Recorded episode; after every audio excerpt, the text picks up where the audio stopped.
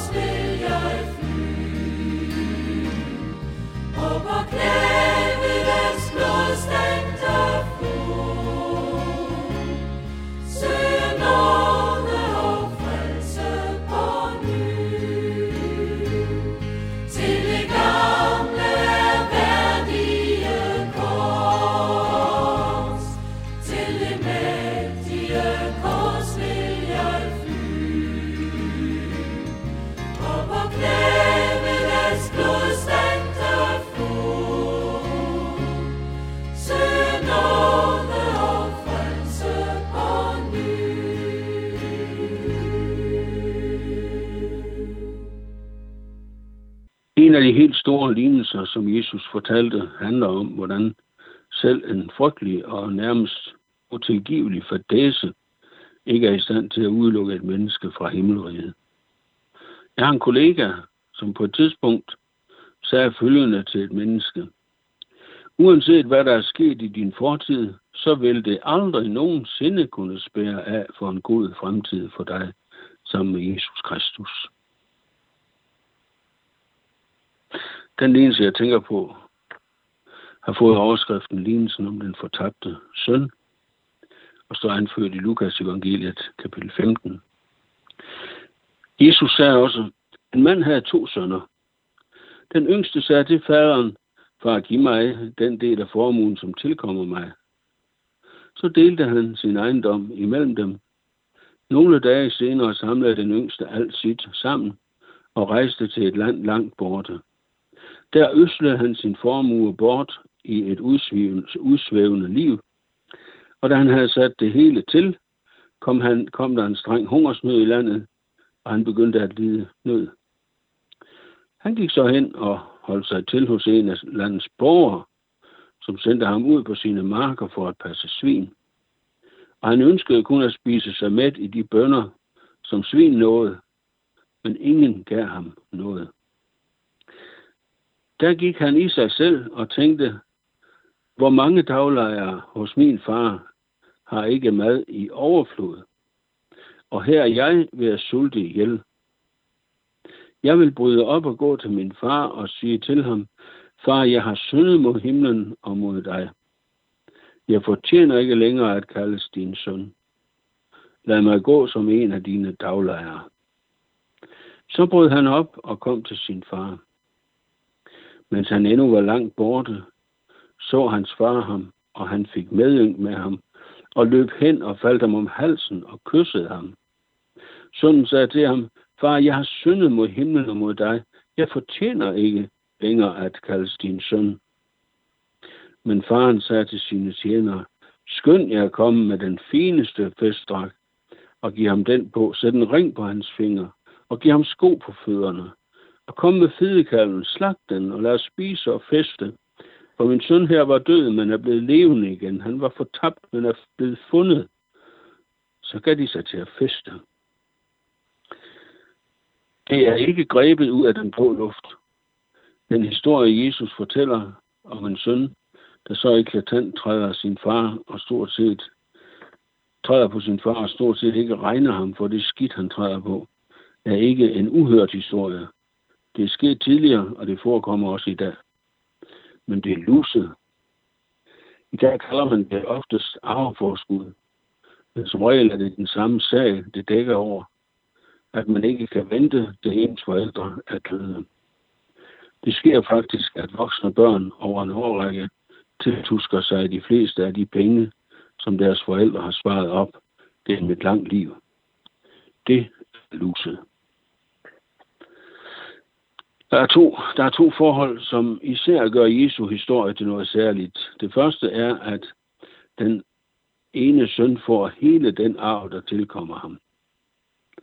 Og det andet er, at faderen tager imod sønnen, da han kommer tomhændet tilbage til hjemmet.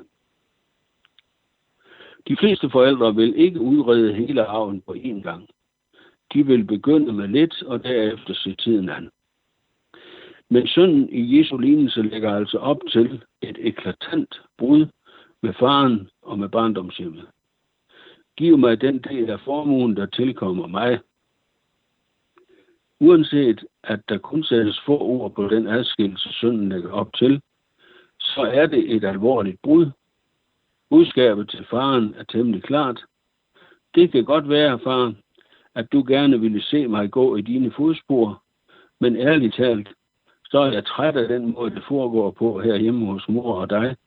Jeg kan ikke længere få vejret i det.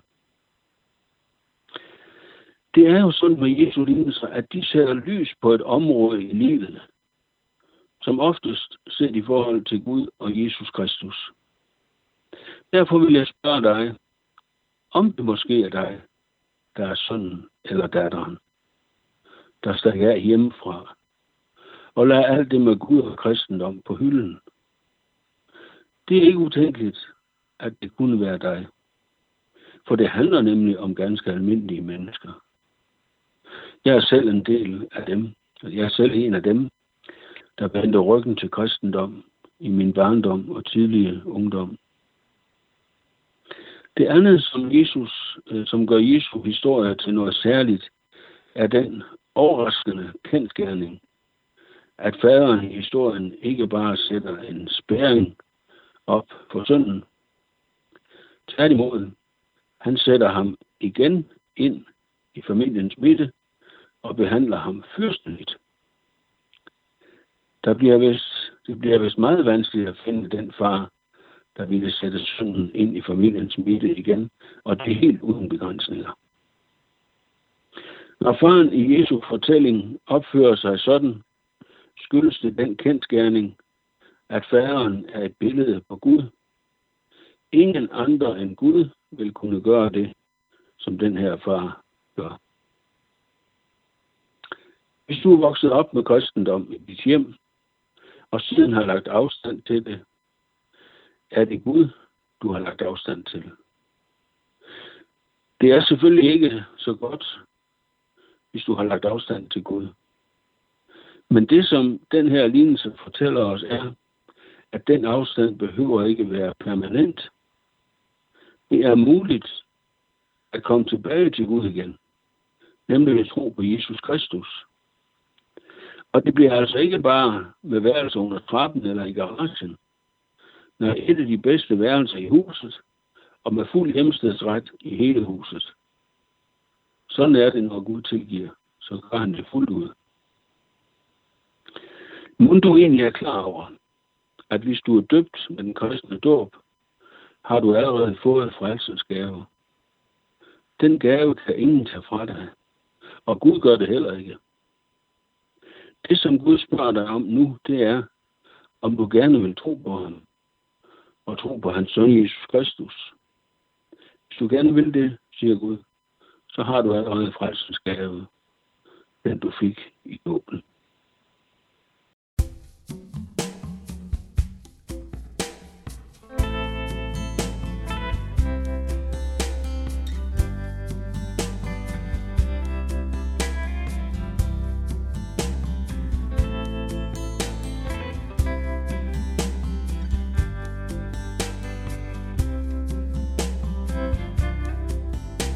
Han sidder i en svinesti og roder lidt med minderne.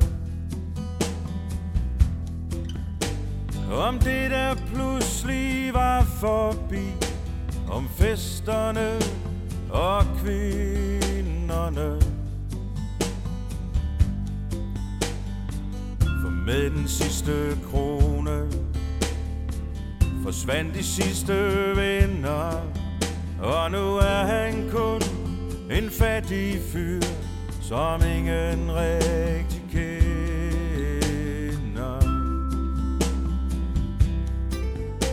Han tænker, at der var en gang. Der vinder han på træerne. Nu sidder jeg som dreng Med mudder mellem tæerne Havde held med kvinder Og altid nok at spise. Nu lever jeg af bønder Og nu sover jeg med grise.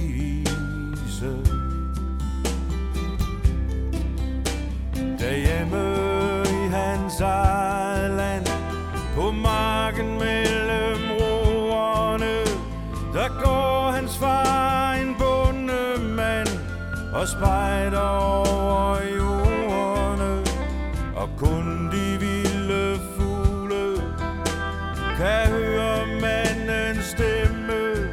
Jeg ville ofre alt hvis bare drengen han var hjemme.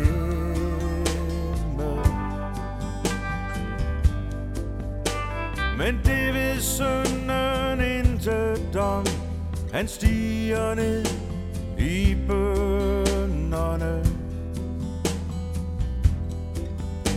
Og ser sit eget billede som Den sorteste af sønderne føler pludselig hjemme Men tænker det går over. Og lægger sig til rette Mellem grisene og sover. Og drengen flyver hjem til far På vinden gennem skyerne. Men det er kun en drøm han har I pløret mellem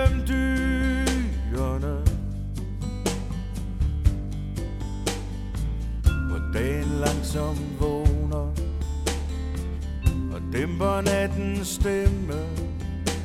Men drengens far går stadig rundt Og savner ham derhjemme. Ja, drengens far går stadig rundt Og savner ham derhjemme.